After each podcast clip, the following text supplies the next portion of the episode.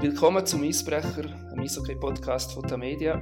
Für unser 27. Gespräch sind wir in Davos und werden über ein ernstes Thema, ein ernstes Problem im Eishockey allgemein reden, nämlich über Hirnerschütterungen. Ich habe für das gerade zwei Gäste bei mir. Beide haben mittlerweile einen ziemlich langen Weg hinter sich auf dem Weg zurück nach einer Hirnerschütterung. Es sind die beiden Bünner und HCD-Spieler Dino Wieser und Claude Paschu. Dino, Claude, herzlichen Dank, dass ihr mitmachen beim Eisbrecher. Merci. Wenn ich jetzt euch würde fragen, wie es euch geht, könnt ihr das noch hören, die Frage? Claude? Ja, eigentlich schon, ja. Ähm, es ist sicher so, dass die Frage vielleicht ein bisschen andere Bedeutung be bekommen hat über die letzten Monate. Aber ähm, grundsätzlich gebe ich immer gerne Auskunft und es ist auch schön, wenn jemand nachfragt, wie es einem geht. Aber ich sage, die Frage hat sicher an Bedeutung gewonnen. Also früher hat man oft mal jemanden gefragt, wie es einem geht, aber das hat, sicher ein bisschen, ja, hat sich ein bisschen verändert, dass es eine Bedeutung gewonnen hat. Ja. Du hast ja seit dem Dezember 2020 kein Match mehr gespielt. Bei dir, Dino, ist es ja noch, noch länger, ziemlich genau ein Jahr länger, Dezember 2019. Wie ist es für genau. dich, wenn du diese Frage hörst? Ja, also ich muss unterscheiden zwischen wie geht es dir und wann kannst du wieder spielen. Das ist so bisschen, also viele Leute fragen ja einfach, wie geht es dir im Gedanken, wann kannst du wieder spielen. Aber ich finde, bei einer Hirnerschütterung ist als allerletztes denkst du daran, wann kannst du wieder spielen. Weil zuerst willst du mal deinen Körper wieder, äh, dass er wieder gut funktioniert, ankriegen. Und wenn du dann den Sport noch ausüben kannst, das ist ein Geschenk. Aber wenn du eine Hirnerschütterung hast, stehst du immer vor, vor Fragezeichen ob du überhaupt wieder aufs Eis zurückkommst. Darum, bei Leuten, wo, wo ich weiss, denen geht es darum, wie es mir wirklich geht, denen tue ich das gerne beantworten. Aber Leute, die mich einfach fragen, um zu wissen, wenn ich wieder aufs Eis komme, das ist doch ein bisschen zwiespältig. Da, da gebe ich nicht sehr gerne Antwort. Weil denen geht es einfach darum, dass ich wieder aufs Eis komme. Aber ich will ja im richtigen Leben funktionieren. Kommt das noch häufig vor, dass die Frage musst beantworten? Ja, ich habe es vielleicht auch falsch ausgedrückt. Ich bin überhaupt nicht böse denen gegenüber, weil die kennen ja mich als Person gar nicht. Die kennen ja nur die 56 als Hockeyspieler. Und denen geht es schlussendlich auch darum, dass ich wieder auf dem Eis stehe und, und die mir zuschauen können. Aber eben, das, das, das ist das, was ich meine. Das ist eine Frage, die ich vielleicht jetzt nach eineinhalb Jahren nicht mehr hören kann. Aber wie es mir sonst geht, kann man jede, jederzeit fragen. Ja. Ich habe es erwähnt, ich habe es dann noch rausgeschrieben beim Claude, 21. Dezember 2020 Heimspiel gegen Biel, bei dir 3. Dezember 2019 Heimspiel gegen Langnau. Wie sehr ist das letzte Spiel noch präsent bei euch? Du hast das ja noch fertig gespielt, Claude. Das war ein Overtime-Match. Mhm, du hast bis am genau. Schluss durchgespielt. Ja, ich war sogar auf dem Eis, wo das Overtime-Goal passiert ist. Also, ähm, der letzte Moment, den du jetzt erlebt hast, ist das Gegengol. Ja. Okay. Darum... Äh, ja, weiß ich das eigentlich schon noch alles sehr genau.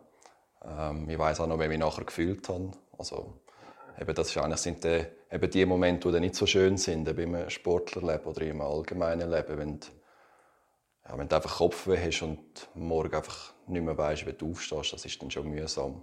Darum ähm, erinnere ich mich immer gerne zurück, wie ich Hockey gespielt habe, aber jetzt zum Beispiel jetzt ja gerade den Tag nachher, an den muss ich mich eigentlich nicht unbedingt gerne zurückerinnern.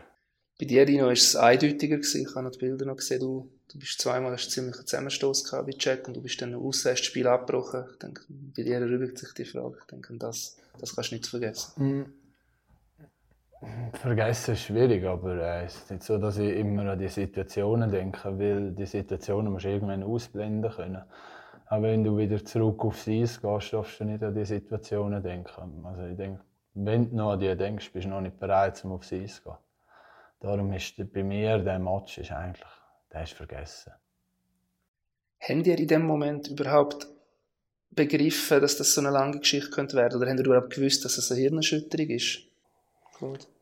Ja, also wenn es bei mir darum geht, dann muss man eigentlich ein bisschen weiter zurück als ähm, jetzt im Dezember 2020, oder? Weil ein Jahr vorher, im 2019, habe ich eigentlich das erste Mal in meinem Leben eine Verletzung gehabt und das ist dann eine Hirnerschütterung gewesen. und es ist eigentlich auch nicht die klassische Hirnerschütterung, die man aus dem Hockey kennt, wo einfach ein Check kommt und, Und man ist K.O. auf dem Eis, sondern bei mir war es äh, eigentlich ein Schuss, gewesen, den ich geblockt habe, der mir als Ohr ist.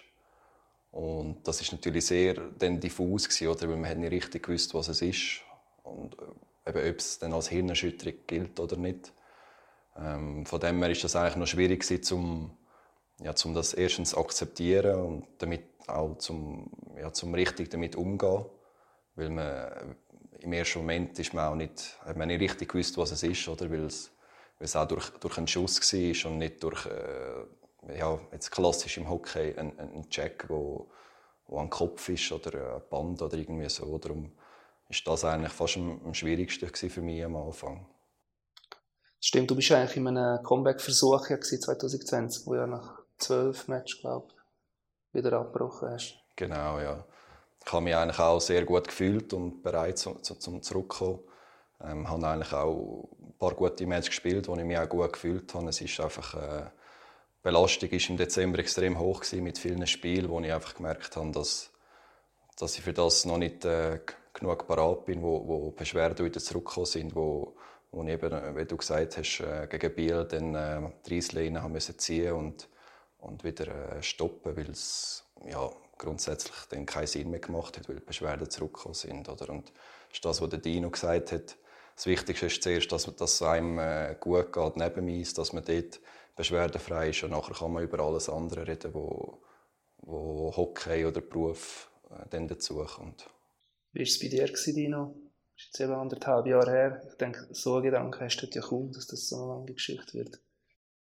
Nein, das hoffst du nie. Aber jetzt ich, der schon mehrere Hirnerschütterungen hatte, weiß natürlich, dass das viel Zeit mit sich bringt und dass nach so viel Hirnerschütterung, die ich kann, dass das nicht eine kurze Geschichte wird, das ist mir auch klar gewesen. Was einfach äh, ein mentales Loch kriegst. Du weißt einfach, was auf dich zukommt, dass du wieder bei Null musst anfangen und da ist ein der Anschiss, dass das wieder einfach bei Null musst anfangen und alles wieder äh, trainieren oder therapieren, besser gesagt. Aber ähm, als Sportler, wenn du so verbissen bist, glaube ich nicht, dass du gerade ans Karriereende denkst, wenn du verletzt bist. Also die Gedanken kommen dann erst später, wenn es dann wirklich in der Reha nicht mehr recht hat. Aber in dem Moment selber, mit der Erfahrung, die du ja hast, hast du gewusst, oder zumindest geahnt, okay, das ist wieder eine. Ja, ja das habe ich schon gewusst, dass das eine ist. Ja. Ich glaube, das Positive dem Negativen jetzt bei uns zwei ist eigentlich, dass wir mittlerweile sehr gut wissen, wie mit so Sachen umgehen, wenn so Sachen passieren. Oder weil wir ja, schon sehr viele Erfahrungen gemacht haben und wissen, was es braucht, dass es Zeit braucht, dass es Geduld braucht. Ich glaube, eben das ist vor allem schwieriger, wenn es das erste Mal passiert, oder weil man einfach keine Erfahrungen hat und nicht weiß, wie damit umgehen. Oder das ist, denke ich, das Schwierigste.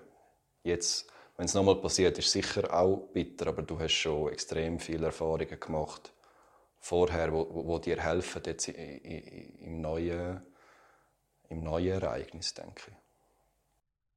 Wir sind ja beide jetzt mit in der Saisonvorbereitung vom ACD, wir sind gerade vom Training gekommen, wir hocken da in der Eishalle zu Davos. Ich glaube, wir sind beide regelmäßige Gäste im Concussion Center in der Schultersklinik Zürich, oder? Mhm. Das gehört dazu. Ja, es ist einfach bei einer Hirnerschütterung ist recht schwer, wenn jetzt du zum Beispiel das Knie kaputt hast, dann wirst du zu einem Kniespezialist geschickt und der flickt dich und der sagt dir so und so lang geht's und dann bist du wieder back. Und bei einer Hirnerschütterung, es ist für uns einfach schön gewesen, dass es ein, äh, äh, etwas gibt, wo du gut aufgehoben bist. Und nicht wie vor zehn Jahren, dass es einfach heisst, jetzt gehst du ins dunkle Kämmerchen und kommst dann wieder, dann schauen wir. Weil das ist schwierig für dich einzuordnen, auch Fortschritt machen in deiner Genesung. Und dort unten kannst du wirklich auf deine, auf deine Schwächen eingehen oder auf deine Verletzung. Es ist ja nicht Hirnerschütterung gleich Hirnerschütterung. Wie er gesagt hat, er hat an den Ohren weh gehabt. Ich habe ein Gleichgewichtsproblem gehabt. Der andere hat wieder mit den Augen Problem. Der andere hat immer Kopfweh, der andere hat am Nacken weh. Und dort gehen sie individuell auf dich und das reizen und trainieren. Und das gibt dir ein gutes Gefühl, dass du auf, einer, auf dem Weg zur Genesung bist. Dass du eigentlich auch merkst, ah shit, es ist nicht normal, dass ich Kopfweh habe, das kommt von dem und dem und das gibt dir ein erlösendes Gefühl. Weil sonst bist du immer so im Strudel, wenn du Hirnerschütterung hast. Es kann dir niemand richtig helfen, es kann dir niemand sagen, wie lange das geht. Und das bringt dich eigentlich zum verrückt werden, weil irgendwann kommst du auch an einen Punkt an, wo du das Gefühl hast, shit, bleibt jetzt das? Und der, an diesem Punkt kommst du nur, wenn du nicht arbeiten kannst an dem. Und wenn dir jemand das Gefühl gibt, dass du wieder arbeiten kannst an dem, dass du an einem Augenzucken oder an einem Nacken, dass dir immer vom Nacken ein Grind aufzieht, dass du dort arbeiten kannst und dass du das lösen kannst, dann nur schon dein, dein Mindset ist positiv. Nur schon mit diesem Mindset hilfst du dir, würde ich sagen, 40% an der Genesung. Und nachher ist es einfach am Arbeiten, ob du bereit bist, zum an dem zu arbeiten. Und sie dort unten haben die besten Möglichkeiten, um daran zu arbeiten. Und das gibt dir schon ein sehr, sehr ein gutes Gefühl. Das mit dem dunklen Raum, das hast du, Claude, nie erlebt, oder? Nein, für das bin ich zu jung, Gott sei Dank. Ähm, ja, eben das, von dem ist man schon ein bisschen weg, oder? Man sagt jetzt eigentlich immer mehr, dass man relativ früh schon wieder anfangen, Sachen machen kann. Das heißt aber nicht, dass man nach drei Tagen nach der Hirnerschütterung schon muss Parsen auflaufen oder so, sondern da geht es darum, um, um schnell zu erkennen, was ist das Problem und wie kann man dann äh, schon wieder an diesen Sachen arbeiten, die noch nicht äh, körperlich anstrengend sind, sondern kleine, banale Sachen sind, die man dann schon trainiert. Und ich glaube, der Dino hat es gut gesagt, eben das Concussion Center ist ein Stück weit ein bisschen ein Auffangbecken, oder? Weil ja, man liegt daheim, hat Kopfweh, vielleicht äh, tut man den Nacken noch weh oder eben die Augen flimmern oder ich weiß auch nicht was. Eben, es ist so individuell bei jedem ähm, und du weißt nicht richtig, was du hast. Oder? Und schnell ist es auch im Kopf, dass eine Überforderung auch bei, sonst, bei anderen medizinischen Personal aufkommt. Oder? Und dort unten triffst du wirklich auf Spezialisten, die Tag für Tag äh, mit Hirnerschütterungen zu tun haben, die, die dir zulassen und dir auch sehr schnell äh, einen Plan können zeigen wie es wieder besser wird und, und, und die auf dem äh, Weg sehr gut begleiten. Und ich glaube, das ist äh, etwas, wo, wo sehr, sehr wichtig ist und wo, wo ich jetzt persönlich auch sehr dankbar bin, dass ich äh, ja, an dem Ort bin, wo, wo die Leute mich können unterstützen können. Was ich auch wichtig finde, dass als Spieler, wenn du eine Hirnerschütterung hast, du, du stehst so wie im Raum es ist der Druck vom Club, aber du hast irgendwie keine Rückenlehne gehabt. Du hast nicht einen Arzt gehabt, der sagt, hey, der kann sicher nicht. Man muss, früher haben wir immer, ja, du probierst, probierst, probierst. Und als Spieler, wenn du Ehrgeiz hast, irgendwann schaust du über die, über die Sachen weg, die dich vielleicht noch ein bisschen stressen, dann spielst du einfach. Aber mit dem Concussion Center hast du jemanden, der die Rückendeckung gibt. Das heisst, sie schauen auf dich, du musst nicht dem Club Rechenschaft abgeben, hey, ich kann noch nicht spielen. Weil ich kann ja nicht ein Emery auf den Tisch legen und sagen, schau, es ist noch nicht zusammengewachsen. Irgendwann kommst du dann auch an einen Punkt her, wo gewisse Leute denken, du bist ein Simulant. Kann ja auch passieren. Aber mit einem Concussion Center hast du jemanden am Rücken, der dich deckt, der dir den Druck wegnimmt, der am Club die Stirn bietet und sagt, hey, der ist noch nicht ready. Und das ist für einen Spieler ein angenehmes Gefühl. Also wenn du immer vor Clubseite hast, ja, wenn kommst du wieder, wenn kommst wieder, ja, sieht ja gut aus, sieht ja gut aus, kannst ja spielen, nur weil du einfach ein gutes Training hast. Aber mit denen, das gibt jedem Spieler ein gutes Gefühl, wenn du an jemanden anlehnen kannst und der hilft dir, um den Druck ein bisschen zu wecken. Weil sonst bist du bei der Hirnerschütterung auf dich allein gestellt. Du spürst ja, es kann dir kein Arzt sagen, ja nein, er hat noch Augenflimmer kann er dir nicht sagen. Und dort unten gehen sie eben individuell darauf ein und machen auch Tests und sehen das auch, dass du ein Defizit hast. Ja, das finde ich ein guter Punkt. Das habe ich jetzt schon so oft gehört auch von anderen Spielern, die eine Schütterung haben. An die Belastung will man ja nicht ansehen. Wir ja. kommen ja nicht mit Krücken oder Verband rein. Du siehst eigentlich aus, so beide ja. ja ich das wäre nichts. Ich finde, das ist fast das Gefährlichste am Ganzen. Oder wenn man anfangen muss, Rechenschaft ablegen. Oder so weit, finde ich, darf es gar nie kommen. Oder? Aber das ist natürlich, das verstehe ich natürlich auch aus, aus einer Seite von, von einem Club oder von einem Trainer oder ich weiß nicht. Es ist so schwierig, um das auch zu sehen oder zu spüren, weil eben man sieht es nicht, die laufen nicht mit einem Gips rein. Oder macht dann ein Röntgenbild und dann, es ist so schwierig, um das auch zu fassen und zu greifen. Oder? Und darum ist das Concussion Center, ich glaube, es ist auch wichtig, weil das ist neutral, oder? Es ist nicht, äh, eben, es ist nicht der Clubarzt, es ist nicht der Physio oder der Masseur, der vielleicht auch Druck hat von Sportseite, der sagt, ja, was ist mit dem los, der ist jetzt schon fünf Wochen weg und es sieht eigentlich gut aus, wenn er am Morgen reinläuft, oder? Ja, aber das ist nicht, wir sind da im Spitzensport, da braucht es ein bisschen mehr als am Morgen einfach reinlaufen und einen Kaffee rauslassen, zum Beispiel. und ich glaube, das ist schon das Concussion Center, etwas, wo einem auch, auch Druck wegnimmt, wo, wo du extrem ja, die Rückendeckung spürst, wo dir sagen, hey, nur ruhig, lass ruhig angehen. Und das gibt dir Sicherheit und das hilft, dass es eine neutrale Person ist, die eigentlich nichts jetzt mit dem Club oder auch mit, mit dir als Spieler zu tun hat. Habt ihr euch ja untereinander ihr zwei häufiger austauscht in letzter Zeit, weil ihr ja mit ähnlichen Problemen kämpft? Will man das überhaupt? Oder habt ihr das gemacht? Ja, wir haben sicher äh, miteinander einmal über das geredet. Ich glaube, wir sind auch zwei Personen, die uns gegenseitig vielleicht besser verstehen, als wenn der eine noch nie eine Hirnerschütterung hat, oder? Das meint ihr? Genau, also ich glaube, das Verständnis für den Gegenüber ist sicher mehr da, auf jeden Fall.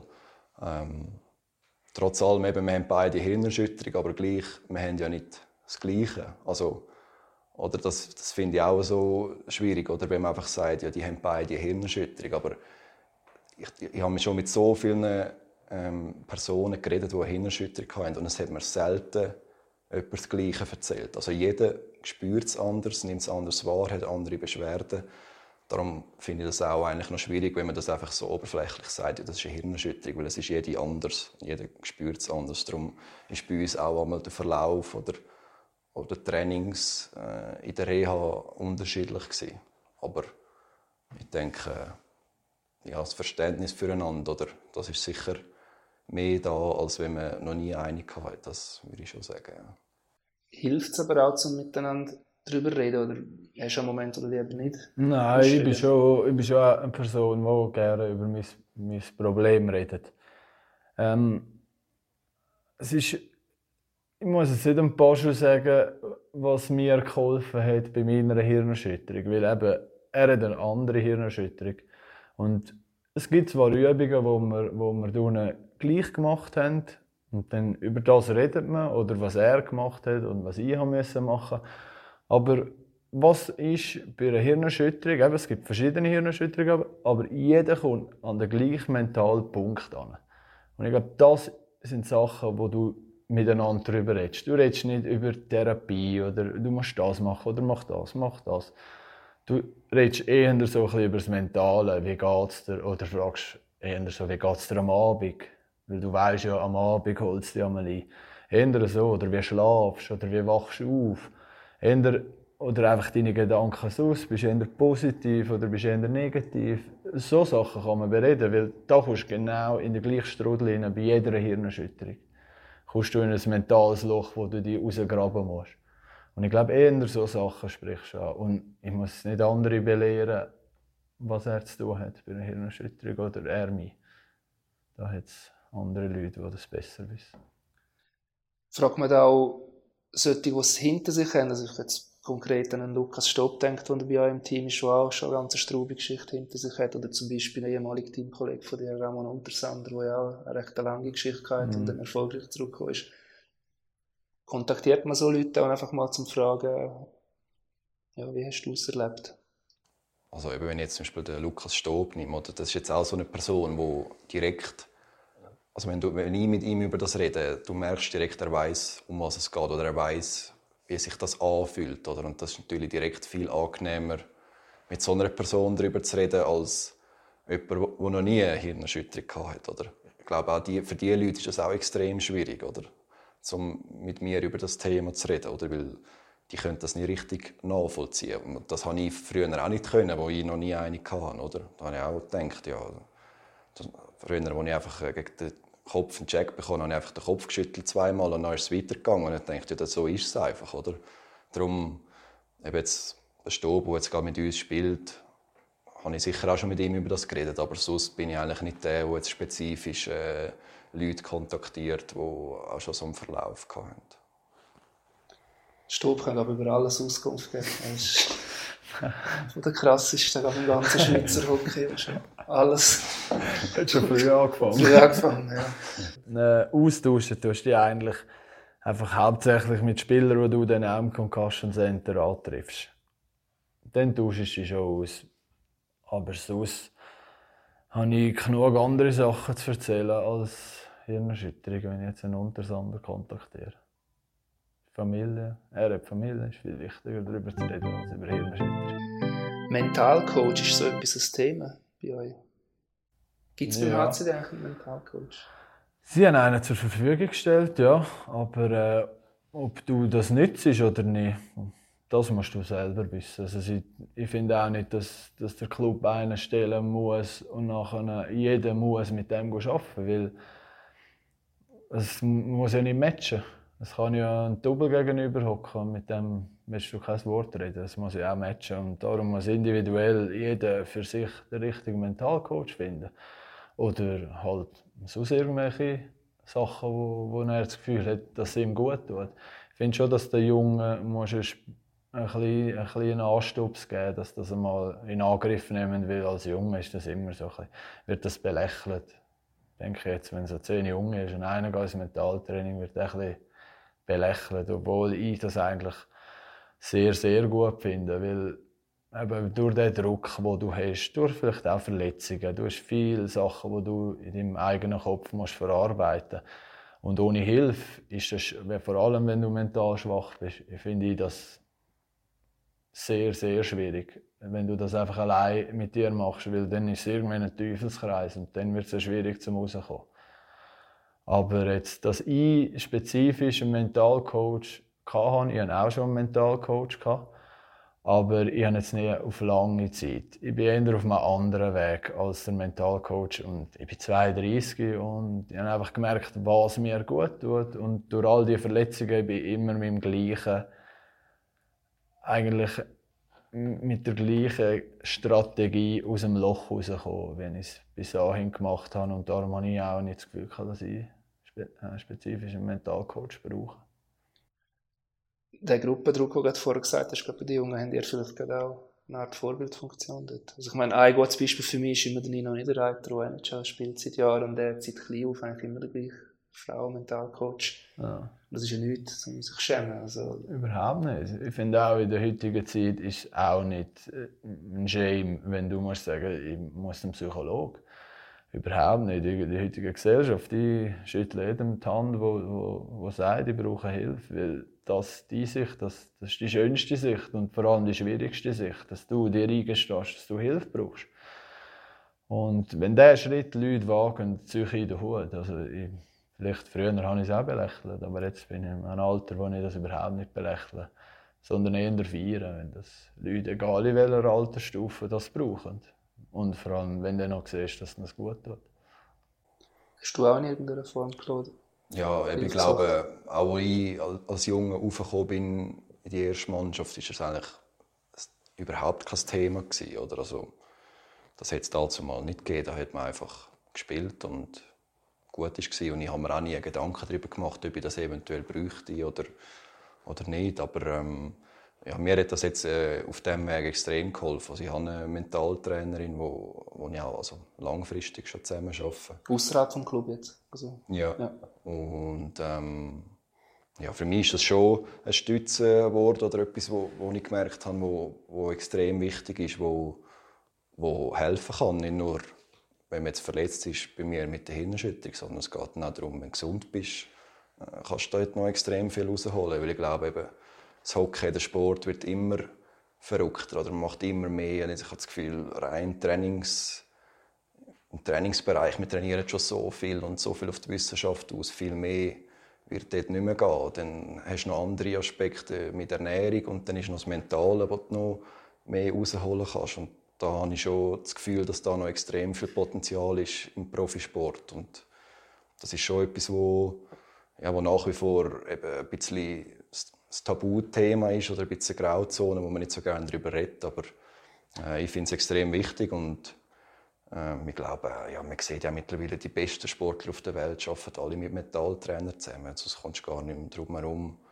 Und für mich ist es äh, ja, ein neues Tool, das dazugekommen ist, wo, wo mir äh, ja, als, als Spitzensportler oder auch als Mensch weiterhilft. Jetzt sicher auch mit der Hirnerschütterung, wo, wo vieles auch sicher mit dem Mentalen zusammenhängt, aber auch auch allgemein. Also wenn ich, auch wenn, wenn ich da von dieser Hirnerschütterung wieder zurückkomme und mich wieder fit fühle, dann ist das für mich eigentlich nicht erledigt, weil auch dann gibt es noch viele Bereiche, wo, wo ich denke, wo du äh, gut kannst arbeiten ja. Wie ist das daheim? Jetzt geht es ja doch bei beiden schon einige Monate mit der Partnerin. Treibt man das heim? Belastet das auch? Oder will man das verdrängen? Redet man darüber? Mögen sie das überhaupt noch hören? Dino? Mm, das ist Heimtragen. Du, sie tragen auch gewisse Sachen heim. Man ist sicher nicht immer äh, gut gelohnt, würde ich sagen, wenn es einem nicht gut geht. Aber ich denke, ein Partner muss das verstehen. Oder wenn sie es nicht versteht, dann ist die falsche Partnerin, habe ich das Gefühl. Aber dass ich jetzt irgendwie eine schlechte, eine schlechte Stimmung heimbringe oder so, eher nicht. Ich rede mit meiner Freundin auch nicht gerne über Hockey. Ich weiß nicht warum, weil das ist nicht ihre Materie. Das geht ja über das Hockey darüber ja aus. Ja, es geht eher darum, wie ich es habe. Und, und da muss ich auch nicht groß mit ihr reden. Es ist schön zu wissen, dass du jemanden hast. Und, aber wir sind ja mental so auf einem anderen Weg, weil ich Profisportler bin und sie an einer Bar arbeitet. Wir haben ganz andere Wege und, und sie ist für mich jetzt auch nicht die richtige Person. Ich habe immer das Gefühl, dass du eine dritte Person brauchst, die die, die die wirklich weiterbringt, weil Mami, Papi, Freundin, die sind mit dem Herz dabei und die sagen dir nicht, die haben dir nicht den Spiegel vor das Gesicht und sagen dir mal die Meinung, das sind viel zu viel mit Liebe dabei. Darum rede ich viel lieber mit drei Personen, wo mir auch mal Meinung sagen oder mir sagen, wenn ich auf dem, auf dem Holzweg bin. Aber mit der Freundin jetzt, es ist schön zu wissen, dass man jemanden hat, der einem versteht. Und nur schon das Gefühl ist wunderschön. Ist es bei dir, Claude, kann es die Beziehung auch ein bisschen belasten? Ja, ich denke, wenn man sagt, äh, man ist hier in der Eishalle im Training und nachher lädt man die Hirnerschütterung einfach in die Garderobe und geht heim, dann da lügt man sich selber an. Oder? Also man nimmt sicher ein Stück mit heim und ähm, denke, ja, ich kann es von meiner Freundin auch nicht verheimlichen, wenn ich frustriert bin oder äh, ja, wenn es ein Tag nicht gut gelaufen ist. Oder das, das schlägt sicher auch ein bisschen auf die Laune und da braucht es schon sehr viel äh, Verständnis auch für die Partnerin, wo wo da ja, ein bisschen zurücksteckt und, und Verständnis aufbringt. Äh, da habe ich das Glück, dass ich ja, eine verwünscht habe, die sehr viel Verständnis für das aufbringt. Und ähm, ja, sicher äh, belastet es, also bezüglich belastet würde ich nicht sagen, weil eben, meine, man kann sonst wo einen Job haben und es, gefällt, es, es passiert irgendetwas oder man, man, ist nicht glücklich. Darum, das passiert in einer Beziehung immer wieder. Jetzt bei mir ist es halt einfach eine Hirnerschütterung und bei irgendjemand anderem ist es aus etwas. Also, und sie hat vielleicht manchmal auch Sachen, die sie belastet. Oder? Meine, für etwas ist man auch ein füreinander da. Aber ähm, ich bin schon auch ein der Meinung von Dino, dass ähm, es tut sicher gut, wenn man jemanden daheim, wo man über das reden kann. Aber äh, eben, ich sage, wenn es wirklich um professionelle Sachen geht, ist es auch wichtig, wenn man eine dritte Person hat, wo auch wieder das Know-how hat, wo weiß, wie damit umgehen, wo, wo weiß, ähm, ja, wenn man mit solchen Sachen Fortschritt machen kann und das vielleicht äh, umkehren kann, dass es auch wieder positiv ist. Ich glaube, eine Freundin hilft eher zum Vergessen. Nur schon das ist schön. Weil wenn du in einer Garderobe bist und Hirnerschütterung hast, fragen die, fragen die alle, wie hast du, oder geht's? Oder wenn du etwas dran bist, wie fühlst du dich jetzt? Und die kannst du ein bisschen abstellen. Sie fragt nicht immer, sie ist für dich da. Ich glaube, das gibt dir mal sicher ein gutes Gefühl. Wenn jetzt die Freundin auch immer noch jeden Morgen würde fragen, wenn ich es habe, ja, dann... Ja, das ist so. ich glaube, Ablenkung ist schon ja. Äh, ein gutes Stichwort, dass man daheim kommt und dann kann es auch mal um etwas anderes gehen als nur äh, Hockey und Hirnerschütterung und weiß ich was, sondern dass man dann auch mal, ja, ist man dann auch froh, wenn man mal über etwas anderes äh, reden kann am, am Mittagtisch oder so, auf jeden Fall sind ihr, oder vielleicht muss jeder so fragen, wie oft sind ihr an dem Punkt, wo ihr auch keine Lust mehr habt, regelmäßig ins Stadion kommen, in die Garderobe bei den Jungs vorbeischauen, genau aus diesen Gründen, weil man genau nicht mehr mag, darüber reden. Ja, es ist eigentlich nicht nur darum gegangen, ich mag nicht mehr darüber reden. Es ist auch, wenn du weißt, du kannst nicht spielen den nächsten Monat immer in dieser Garderobe sein und die Jungs haben und irgendwie tut es gleich eine Wehmut offen. Und, du, und der Druck wird auch grösser, wenn du immer so in der Garderobe bist, habe ich das Gefühl. Und ich habe auch nie gerne wenn ich ein fitter Spieler bin, dass man immer die Verletzten um sich herum hat. Ich habe einfach das Gefühl, dass es einen schlechten Vibe gibt. So ein bisschen durch die Garderobe, weil du fragst ja aus Anstand immer, wie hast du es? Und dann wirst du schon wieder mit der Hirnerschütterung konfrontiert und in deinem Mindset drin. Und darum habe ich mich einmal ein bisschen ferngehalten. Auch Match schauen. Ich gehe nicht gerne in die Halle, wenn ich verletzt bin. Genau das, was wir am Anfang gesagt haben. Wie geht es dir? Es geht darum, wen spielst du wieder. Und so Fragen gehe ich gerne aus dem Weg. Bist du auch bei dir mal nicht da gewesen, in dem Fall, Claude? Ich muss ehrlich sagen, dass ich ein beides ausprobiert habe. Das ist auch ein Weg, wo man jeder für sich selber finden muss. Oder? Ähm, auf der einen Seite, ich glaube, wenn du die ganze Zeit einfach nur allein bist und deine Therapie immer allein machst, dann ist es auf die einen Seite manchmal auch ein bisschen eintönig und, und, und bist auch ein bisschen einsam vielleicht. Und dann tut es auch mal gut, wenn du wieder ein bisschen um die Mannschaft herum bist, dann kommt wieder mal ein dummer Spruch und so, wo es einfach ein bisschen auflockert und dann denkst du auch nicht immer an das Gleiche. Und eben manchmal ist es dann vielleicht auch zu viel. Darum, ich glaube, das muss jeder für sich selber herausfinden, was für ihn das Richtige ist. Ich habe auch eben bezüglich Spiel, ähm, bin ich, habe ich am Anfang habe ich gar nicht können schauen, einfach weil es, weil es mir nicht gut getan hat, von den Symptomen her, oder weil es zu schnell oder zu laut war. Und ansonsten ähm, ja, bin ich dann auch ab und zu ins Spiel und dann habe ich auch gemerkt, es tut mir zu fest weh oder ich würde eigentlich so gerne ausspielen und es tut mir nicht gut, wenn ich da immer so mitfieber. Dann habe ich auch ein bisschen Abstand genommen. Das ist ein bisschen ein, ein Ausprobieren, je nachdem, in welcher ja, wie es einem geht. Aber eben wie auch das, ich finde, es gibt nicht ein Rezept A oder B, das muss jeder für sich selber herausfinden, was ihm gut tut und was für ihn das Beste ist. Und eben, ja, da ist auch wichtig, dass man Support vom Club hat und, und, und Unterstützung und Verständnis auch von den Leuten, die mit dir da zusammenarbeiten. Aber ich glaube, da haben wir zu Davos, äh, können wir uns glücklich schätzen. Ja. Es gibt ja Trainer, die gerne möchten, dass die Verletzten da sind. Es gibt auch ein berühmtes Beispiel, New York Rangers vor ein paar Jahren, John Tortorella, gerade explizit Hirnerschütterungs Spieler mit Hirnerschütterungen nicht hätte wollen haben. Das ist ja die ganze Geschichte von Derek Bugard, wo ja dort dann das fast in eine Depression hineingetrieben hat, weil er wäre eigentlich gerne rum gewesen, weil es ist ihm nicht erlaubt gewesen. Ja, wenn man dann länger nicht dabei ist, fühlt man sich dann auch immer noch voll als Teil der Mannschaft. Haben Sie so einen Moment schon gehabt? Ja, auf jeden Fall. Also, wenn du mal so zwei, drei Monate nicht mehr da bist, dann ist schon, auch wenn ich jetzt schon 14 Jahre lang dabei bin, aber immer wieder zurück ins Team kommen, das ist am Anfang schon komisch, aber das geht höchstens einen Tag, nicht einmal. Zwei Stunden. Und dann bist du wieder dabei. Es ist eigentlich nur die ersten paar Gedanken, wie du halt nach drei Monaten wieder mal zurückkommst. Und von der einen oder anderen, wie es halt ist, im Hockey-Team hörst du einen dummen Spruch.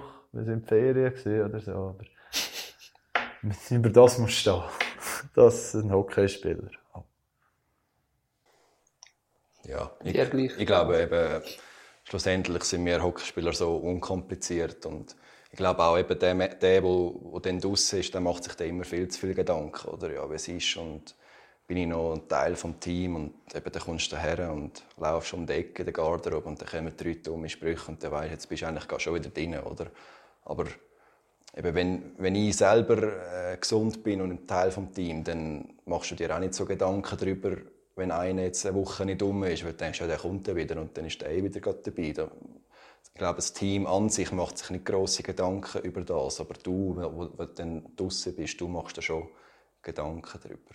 Aber ich habe mich jetzt nie so gefühlt, dass ich das Gefühl hatte, ich bin nicht mehr willkommen oder fühle mich nicht mehr als Teil der Mannschaft. Überhaupt nicht dort hin und wieder auch gut mal ganz allein zu sein, wirklich eine Ablenkung allein suchen, wenn man eigentlich gerne jemand mehr will sehen, Weile. Haben Sie Phase? Nein, ich tue eigentlich mich so therapieren. Ich bin sehr viel allein unterwegs. Und ich sage mir immer, ich gehe mit meinen Gedanken in die Schule, wenn ich allein unterwegs bin. Wenn ich allein auf die Berge gehe oder allein Türen oder allein Velo fahren. Weil dann hast du eigentlich die fiesen Gedanken. Und die einordnen, das ist irgendwie wie eine Schule und, und das mache ich sehr gerne. Das ist eigentlich mein mentales Training. Und jetzt nicht so explizit, dass ich Ruhe muss haben. Es gibt sicher Tage, wo ich dann noch Zelt gehe und einfach meine Ruhe haben will. Und einfach ein weg vom, vom Ganzen. Aber sonst heisst es nicht, wenn ich allein unterwegs bin, dass ich weg will von allem. Ich bin einfach gerne allein unterwegs. Hat die ganze Thematik während der langen Pause, die ihr auch hattet, euren Blickwinkel auf das Eishockey irgendwie auch ein verändert? Ich meine, es gibt ja gerade in Nordamerika Stimmen, die sagen, entweder müssen wir es fertig machen von Checks verbieten, also quasi nur noch wirklich Leute dürfen checken, die Böck an der Kelle haben und nicht nach dem Pass noch. Oder sollte ich auch sogar finden, ohne komplett Checks verbieten, werde man das Problem von der Hirnerschütterungen nicht in den Griff bekommen. Also, also Spielen wie bei den Frauenregeln, wo Körperkontakt erlaubt ist, einfach ohne Bodychecks. Hast du so Gedanken auch schon gehabt, Dino? Du hast ja früher äh, hast weder dich selber noch Gegner geschont deiner Spielweise? Ja, es ist einfach, dass sich das Hockey auch weiterentwickelt hat. Hm, früher haben wir, ist das eigentlich unser Job gewesen, die Leute ein bisschen angumpen und den Leuten unter die Haut zu fahren. Das tust du eigentlich den Jungen nicht mehr sagen, dass du, dass du jetzt einfach da bist, um den Alten ein bisschen unter, unter die Haut zu fahren. Das Hockey hat sich entwickelt, aber dass ich jetzt selber einen anderen Blickwinkel bekommen habe oder das Gefühl habe, dass man jetzt da muss spielen ohne Körperkontakt. Ich glaube, da hätte ich auch keine Freude zum Schauen. Was mehr aufkommt, ist der Respekt voneinander. Also früher hat man schon fiese Hits gegeben und das gibt es heute nicht mehr. Das, also wirklich ganz fiese Spieler gibt es nicht mehr und der Respekt ist einfach da und weil man halt in jedem Team einen hat, der ein Mühe hat mit Hirnerschütterungen, ist das vielleicht auch ein bisschen eingeprägt dass man den anderen Spielern das Leid nicht will antun es ist ja ein recht schwieriges Thema, finde ich. Gerade in der NHL sagt man ja während der Quali, das ist ja ein NHL-No-Hit-League, es gibt ja keine Bodychecks mehr. Und kaum gehen Playoffs los, wenn man jetzt gerade so schaut, wie so New York Islanders oder auch Serie Colorado Vegas, das ist nicht, ob das verfolgt haben, also das ist ja, ja Tür und her mit Check. Also, also jeder Check wird fertig gemacht, das ist wie wieder eine andere Sportart. Also, ist das überhaupt möglich, Nein, wahrscheinlich nicht, oder? Ich dann musst eine Regeländerung machen. Ja. Und so ist es gar nicht möglich. Aber ich finde, schlussendlich gehört das zum Hockey dazu und auch zu den Playoffs ganz explizit. Oder? Und auch für mich hat, eigentlich, hat, das, hat das der Blickwinkel nicht geändert. Also ich bin mit mir selber im Reinen und auch mit dem Hockey so, wie es ist, im Reinen. Mir war immer bewusst, dass Hockey Kontaktsportart ist und wo Verletzungen dazugehören dass äh, Hirnerschütterungen ja, eine Problematik sind, die immer mehr aufkommen und dass man da nach Lösungen sucht, das das finde ich richtig. Das, äh, das ist auch, ja, ich, ein wichtiges Thema. Aber ähm, eben, also ich kann mich auch nicht damit anfreunden, ein Hockey zu haben, wo einfach ja, ein bisschen streicheln geht und so. Also das sehe ich auch überhaupt nicht. Darum finde ich, ja, gehört äh, Checks und alles gehört zum Hockey dazu, weil das ist auch so, wo ich mich in diesen Sport eigentlich verliebt habe. Oder? Wie erwähnt, ihr habt viel Zeit gehabt zuletzt. Beschäftigen ihr euch zum Beispiel mit Literatur über Hirnerschütterungen oder sogar CT, also die chronisch-traumatische Enzephalopathie, schwieriges Wort, das ist die neurologische Krankung, die das Hirn angreift, vor allem durch Schläge gegen den Kopf ausgelöst wird. Das ist in Nordamerika das Thema. Oder ist das noch heikel? Ich jetzt mal als Beispiel, ich habe mal einen Spieler, der lange das, äh, mit dem kämpft hat, das Buch über den Steve Montador empfohlen und er wäre eigentlich interessiert, hat aber gefunden, lieber mhm. erst nach der Karriere so etwas lesen. Verdrängt man so etwas? Ja, nicht einmal nach der Karriere, es geht ja dort auch um Langzeitschäden. Ja. Also ich bin jetzt, ich habe mich immer geweigert, um auch den Concussion-Film zu schauen. Jetzt nicht einfach, weil ich, weil ich nicht gefaced werden will mit dem, sondern weil ich einfach denke, dass ich ein individueller Fall bin. Wenn man, wenn man einen verfilmt oder das Hirn auseinander nimmt, der hat ja nicht die gleichen Schläge oder die gleichen Impact, sage ich jetzt so, wie ich kann. Ich habe ja ganz individuelle Hirnerschütterung. Darum finde ich, wenn man so Sachen schaut, du nimmst ja alles auf und es kann dich mental kann dich das in ein riesen Loch hineingraben, weil du dann auch das Gefühl hast, dass die Langzeitschäden, die die haben, du machst eigentlich deine Lebensqualität kaputt, wenn du jetzt schon daran denkst, dass ich mit 60 dement bin oder so. Oder irgendwas äh, Langzeitschäden habe, dann mache ich ja eigentlich mein Mindset und meine, meine Lebensqualität kaputt. Und darum habe ich mich immer gescheut, um so Sachen zu schauen, weil ich, das muss ich nicht, das muss ich nicht wissen. Ich weiß einfach, dass jetzt im Moment, dass es mir gut geht und dass ich den Moment genieße.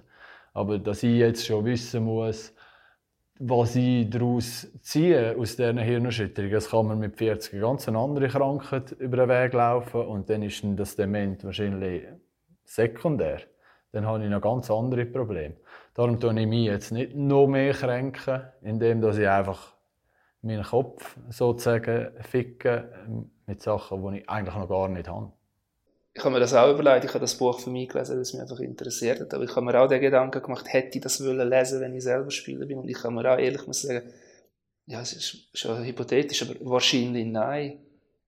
Ich weiß nicht, wie, wie siehst du es gerade? Also, also jetzt zum Beispiel den Film Concussion habe ich gesehen. Okay. ähm, mit Will Smith und den habe ich schon eindrücklich gefunden und interessant, aber es hat jetzt nicht, äh, es hat meinen Blick auf meine Hirnerschütterung eigentlich nicht verändert, wenn ich ehrlich bin. Und bezüglich Bücher lesen ähm, halte ich mich eigentlich auch relativ zurück, weil ich habe das Gefühl, eben, wenn du anfängst über so Zeug lesen, dann am Ende des Tages, du kannst dich so verirren mit Lesen und das Gefühl, am nächsten, du hast das Gefühl, am nächsten Tag stirbst. Oder auch, wenn du gehst, gehst googlen, oder meine, wenn du deine Symptome gehst, googlen, hast du immer das Gefühl, ja, jetzt übermorgen sterbe ich. Eben. Und das meine ich. Oder darum eben vor allem, was jetzt Lesen angeht, tue ich mich eigentlich auch eher zurückhalten. Nicht, weil es mich interessiert oder weil ich mich eigentlich nicht weil ich mich verstecken will vor dem, weil die Themen sind da und die Problematik, aber eben wie gesagt, du kannst dich da völlig verirren oder verrennen. Ja, und vor allem, wenn du in der Hirnerschütterung bist, bist du ja noch nicht geheilt und eine gewisse, vielleicht auch psychische Angst ist noch rum. Und wenn, wenn ich mich dann noch face oder mich noch mehr mit dieser Materie eigentlich noch tiefer reingehen und noch mehr damit befassen, dann tue ich eigentlich immer alles aufsaugen. Und vor allem alles, was du liest, tust du mit dir vergleichen. Ja, genau. Und dann bist du immer, dann bist du im Teufelskreis. Und darum, jetzt für mich, habe ich von Anfang an gewusst, dass das nicht ist für mich. Ich muss ja nicht mit dem Problem, das ich habe, mich noch mehr oder noch tiefer in die Materie hineingehen. Weil ich muss das meine Probleme bündeln, vielleicht auch ein bisschen Abstand bekommen und dann kannst du dich vielleicht informieren. Aber die Gefahr, dass du dich dann vergleichst, das ist halt schon extrem. Vor allem, wenn, wenn es gerade am Anfang ist oder wenn es wirklich nicht gut geht, dann alles, was du liest, hast du das Gefühl, ja, das habe ich auch. Oder? Und das finde ich schon noch gefährlich. Darum eben, ja, hat es Dino eigentlich gut gesagt, wenn, dann wahrscheinlich mit ein bisschen Abstand, wenn du ja, schon weiter in deinem Prozess bist und, und dich schon wieder gut fühlst, dann, wenn, wenn du dann das Gefühl hast, du müsstest mehr darüber wissen oder willst dich mehr darüber informieren, macht es sicher Sinn. Ja, und es ist ja so, jetzt können wir hören und schnurren. Ja. Macht nichts. Ich sage dem so Bodycheck am Morgen solange du noch so weit bist, kannst du dich nicht heilen. Weil, wenn ich jetzt am Abend, bevor ich ins Bett gehe, das noch lese, dann schlafe ich mit schlechten Gedanken ein. Wache mit meinen Symptomen auf und dann gibt es einen Bodycheck. Und du bist noch, hast noch viel mehr Informationen auf dem Vorabend. Also fragst du dich, oh, habe ich das? Oh, wie geht es echt? Oh, wenn ich heute aufs Velo gehe, der gestern, den ich gelesen habe, der ist aufs Velo und ist ein Trümmel geworden. Gehst du es gut probieren? Und solange du in diesem Strudel drin bist, kannst du dich gar nicht heilen. Du musst eigentlich mit guten, positiven Gedanken aufwachen und dann bist du in einem Heilprozess. Aber wenn du den Bodyscan hast am Morgen, das ist so schwierig. Wie kann ich gut in den Tag, starten, wenn ich einen Bodyscan mache und das Gefühl habe, es ist alles scheiße? Ja, der Tag kann nicht positiv gestartet werden. Und deine Heilung vor allem wird wieder einen Tag zurückgeworfen. Was sind ich denke, es wird ja wahrscheinlich auch ein Auf und Ab sein diese Monate. Also nicht nur Down. Wir haben jetzt sehr viel über eigentlich Down geredet, aber es wird ja wahrscheinlich auch die positiven Momente geben. Wie erleben wir die? Claude? Ja, eben das ist, finde ich, auch so speziell bei Hirnerschütterung. Oder? Es ist schon ein bisschen ein Auf und Ab. Oder? Es ist nicht einfach, dass einfach eine Kurve langsam immer auf, auf, auf, auf, auf, sondern es ist immer ein bisschen ein Auf und ein Ab und dann geht es wieder ein bisschen zwei Schritte auf, wieder einen ab, wieder zwei Schritte auf. Es ist immer ein bisschen ein auf und ab noch ein bisschen das Herentasten. Darum eben ist auch wichtig, ich sage jetzt gerade im mentalen Bereich, dass man eigentlich man darf Freude haben, wenn etwas Besseres geht. Aber man darf am nächsten Tag auch nicht komplett wieder traurig sein, wenn es wieder ein bisschen schlechter geht. Oder das, sage ich, das ist vor allem das, was ich jetzt auch im mentalen Training äh, wo ein wichtiger Aspekt ist, dass man dort stabil bleibt und auch Zuversicht hat, wenn, wenn es mal nicht so gut läuft. Oder dass man auch sich an die guten Momente erinnert und nicht nur immer an die schlechten. Oder? Das denke ich schon ein wichtiger Punkt. Ja. Was ist ein guter Moment bei dir, Timo? Ein guter Moment ist für mich zu wissen, dass ich all meine Hobbys im Alltag ausüben kann, ohne irgendwelche Einschränkungen. Das ist ein schöner Moment für mich. Weil ich lebe, hoffe, noch 50 Jahre.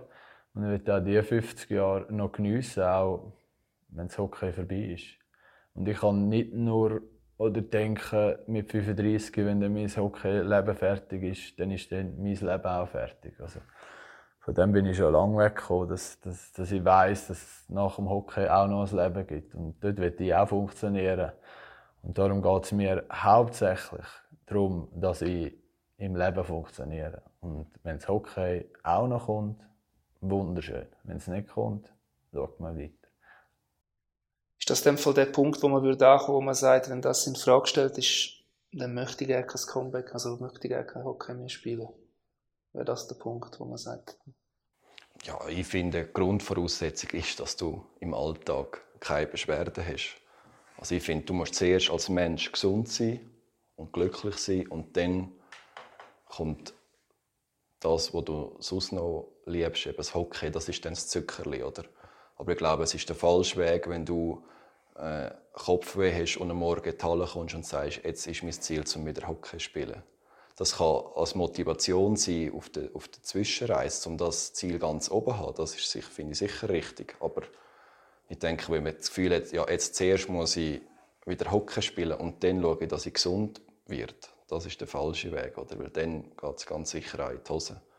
Darum ähm, eben ist das äh, schon ein bisschen der Weg, wo, wo man sehen muss. Oder?